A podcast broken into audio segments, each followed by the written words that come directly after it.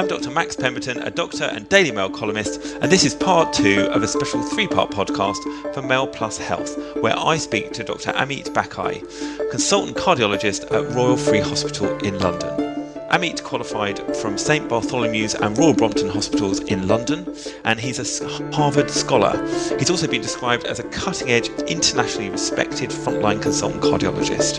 And we're going to be discussing all things cardiology.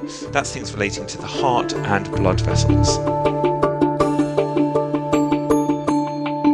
I'm 41 and lately I've been experiencing pains in my chest, which sometimes spread to my left arm and up to my throat.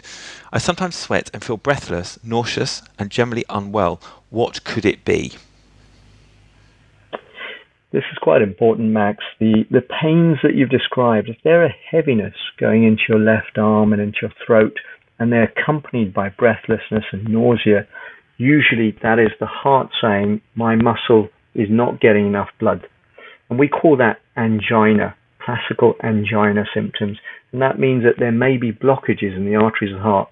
It's very unusual to get this at 41, but if there's a family history, if you've had bad diabetes, bad cholesterol, bad blood pressure, then that's why you're getting this. So the family history is really important here.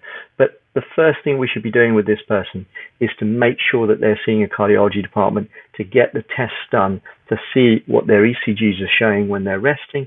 And also what we tend to do is we try to make you exercise either on a bicycle or a treadmill or an imaging scan. We'll be looking at your heart with one of those baby scanners at the same time as you cycling or walking fast. And then we'll see if the heart is not working properly. And then we will say, gosh, you've got potential blockages in the arteries. We need to do something called an angiogram where we'll actually look inside the roadmap of the arteries of your heart.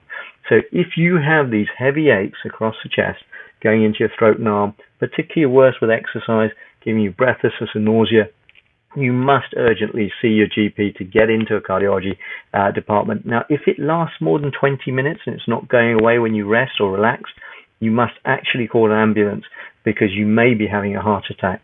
So angina can turn into a heart attack if those pains last long enough and you're not letting getting over those pains, getting those symptoms to go away. So it's very important. So really, so this listener needs to go to the GP first, explain the symptoms, and then they'll be referred on to, to the cardiologist to go for those tests that you were describing. Urgently. They'll be seen within two weeks. Brilliant. Next question. My father died of a heart attack at the age of 49, and my mother and brothers died of cardiac arrests at 66, 67, and 47. I am 61 I live a healthy life and have a normal ECG reading, but given my family history, should I have further tests? So I suppose the first thing, I mean, that I, I want to just maybe sort of clarify is that is that the, the listener's talking about a heart attack with his dad, but then talks about cardiac arrests with his mother and brothers. What what's the difference? Because we hear those terms sort of banded about. So cardiac arrest is where a person will actually collapse suddenly, and you can't actually feel the heart beating and often there'll be an ambulance called and they'll be looking at the electrical rhythm and something's gone wrong with the rhythm. They'll try and shock the patient and they die quite suddenly and you couldn't resuscitate them. So, so, so, so, so the cardiac arrest bit is, is that is that basically the heart has either stopped or it's kind of not beating properly at all. It's all gone out of sync. Is that Correct. right? Right. Absolutely. It's it's like an engine that's gone into fifth or sixth gear, out of gear, and jumped out of gear, and not able to pump any blood to the brain. So it's either stalled or it's over revving at 200 beats a minute.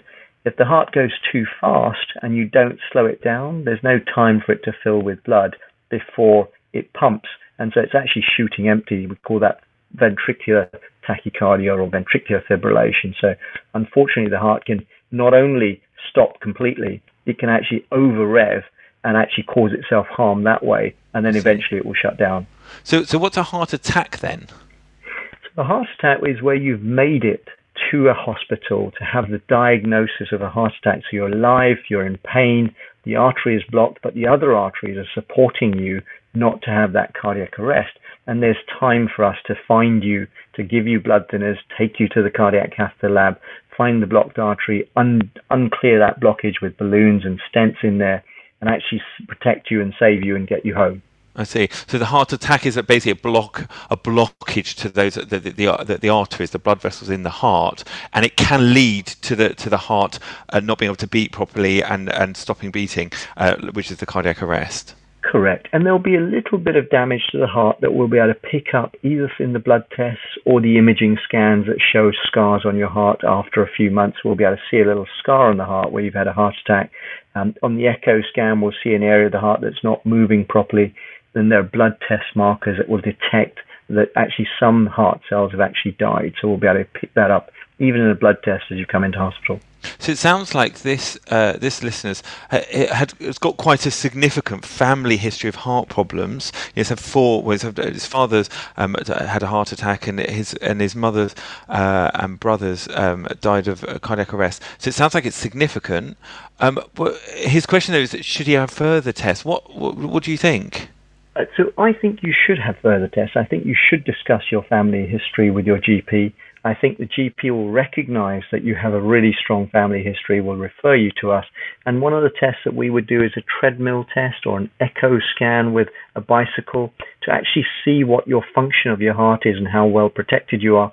And then if there's anything wrong with that, we'll then move on to scanning and imaging your heart with either a CT scan to look at the arteries of the heart or an MRI scan, which looks at the muscle in greater detail here that you've, you've rightly pointed out that he's got, his family have got two different ways of heart damage. One is a rhythm problem, so it could even be that the rhythm of the heart goes wrong without even blocking an artery.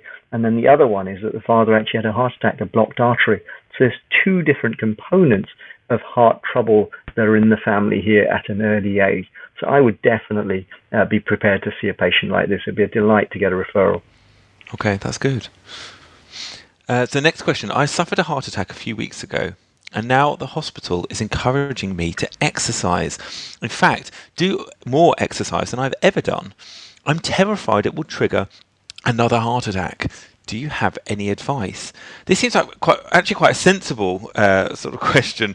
In that you know doctors always say you've got to exercise and so on, but actually surely exercising is going to put the heart under more pressure, more strain, and actually that could in, in itself cause cause problems, cause trigger another heart attack. Is that right?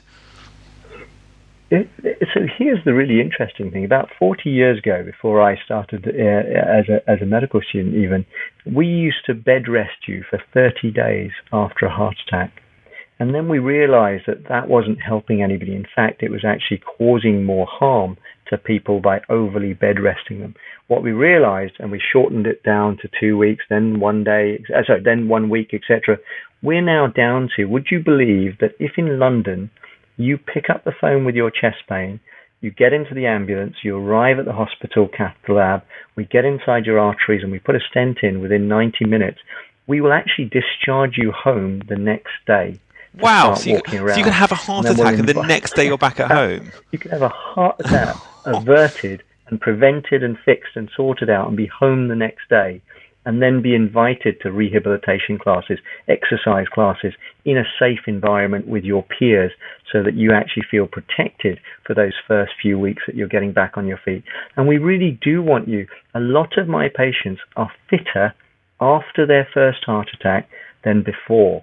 And the reason for that is that it's, it's almost given you a sense check in life to say all the things that arrived at getting you a heart attack they're not exercising, they're not eating properly, they're not sleeping properly, they're not balancing your life and your stresses and so forth, not having time to focus on yourself, we need to sort those out. And actually, we stop you working and driving for a month. We say you must take a month off work, you must take a month off driving, and you're going to come to these exercise classes and learn how to look after yourself. And it's really important you start mobilizing, and we'll help you if, if necessary.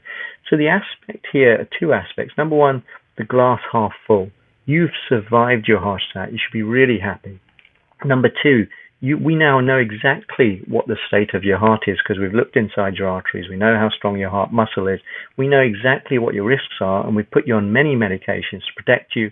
We've actually unclogged your arteries as well. And so you're in a much better place and much safer place now than you are before the heart attack. And you mustn't let the mental fear of invalidating yourself as to, oh my God, I'm, I'm at death's door. On the contrary, you have to have a positive mental attitude to help you get that get back that 10 20 years of extra life you've now got because you survived your first heart attack. And you want to live that well. You know you want to be walking 2 miles a day. You want to be exercising half an hour a day minimum and then do some strength exercises two or three times a week as well So it's like so it, it can be like a, a, really important, valuable wake up call for people.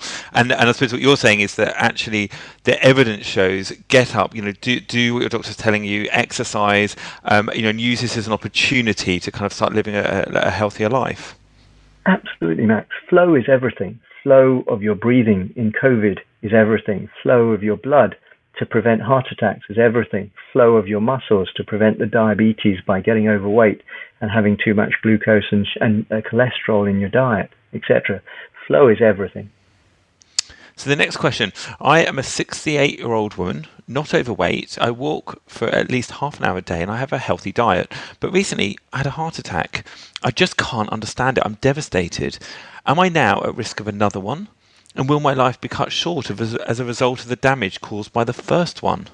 So this sounds like a bit like you were just saying about sort of trying to hold on to a positive attitude. It sounds like this woman's been really sort of knocked back by having this heart attack. It was unexpected, and she kind of feels, well, you know, I've done everything I can, kind of living this healthy life. Like, you know, what, what what's happened? Why, why have I why have I had this? So this patient who's 68 and has done everything she possibly can to avoid a heart attack, what she should realize is that actually she survived a heart attack very easily. Uh, a lot of people still, a quarter of people with their first heart attack won't survive it. They'll have an immediate sudden cardiac death. So that cardiac arrest that we talked about earlier. She's actually survived it effortlessly. And I bet you, if we were to look at the strength of her heart, it's actually really strong. And so actually her exercise has prepared her for this uneventuality, uh, that unexpected heart attack. And it may well be that in her genetics, there is a family history of slow blood or high cholesterol, and she didn't realize it. And so blood tests are really useful. So that NHS health check that you had, Max, to say what's your cholesterol, what's your glucose, those are the extra things that she needs to understand. But her healthy lifestyle has helped her survive the heart attack. The glass should be half full. She's done really well. She'll continue to do even better now. So the next question, I'm 70 and over the past few months I've started getting really swollen ankles and feeling breathless. These are things that wouldn't usually cause this, such as you know walking to the shops. I also feel exhausted. Is it just old age or is there something wrong with me? This is a really, really important area, Max. So I, for one, specialize in something I call the heart function improvement. Um, now, other people, we call that heart failure in the, in the cardiology fraternity, but I don't like that term heart failure. It's a bad term. You know, we don't call it we don't call it system failure when you have cancer. We don't call it lung failure when you've got COVID. We don't call it brain failure when you've had a stroke. So I don't like the term heart failure because your heart hasn't actually failed if you're still alive. Okay. So, however, if you're starting to get breathless and you're starting to get swollen legs, particularly when you're exerting yourself, what's happening is the pump action of the heart is not allowing blood to flow through correctly in all the organs of your body and reach your muscle. So your heart function is under stress and your heart is weakened. Now, there are absolutely straightforward ways to find out if you've got heart weakness. There are blood tests called an NT-proBNP, which is a marker of strain in the heart, and everybody can get that through their GP. They can get that routinely, very easily, and then you'd have an ECG as well. Now, if either of those are abnormal because the rhythm of your heart is wrong, or you've had silent heart attacks, you've not you've damaged pieces of your heart without recognizing it, or the, your valves are leaking and not working in a single flow direction, these two markers, the NT-proBNP blood test and an ECG, will show something up. And the National Institute of Clinical Excellence has said if those are elevated, you need to be seen by a cardiologist between two and six weeks, depending on how badly they're abnormal to get your scans done, to get an imaging scan of your heart done, and to know exactly what's going on. Because those people, if they're at the start of their journey of heart weakness, and you catch them early with medications and and uh, checking what their valves and arteries need, and you fix that, they can have a normal life. If you don't sort it out, and they've got a really weakened heart, within the next six months they can have a major problem that they need to go into hospital with fluid in their lungs. And so it's a really important thing to take notice of. New onset breathlessness, new onset swollen legs, particularly when you're trying to exert yourself, is an important sign. Please see your GP urgently and get that sorted. That's all we've got time for today, but come back next week for the final part in this series. In the meantime, you can find us on Spotify, Apple, and Google. And whilst you're there, please leave us a review.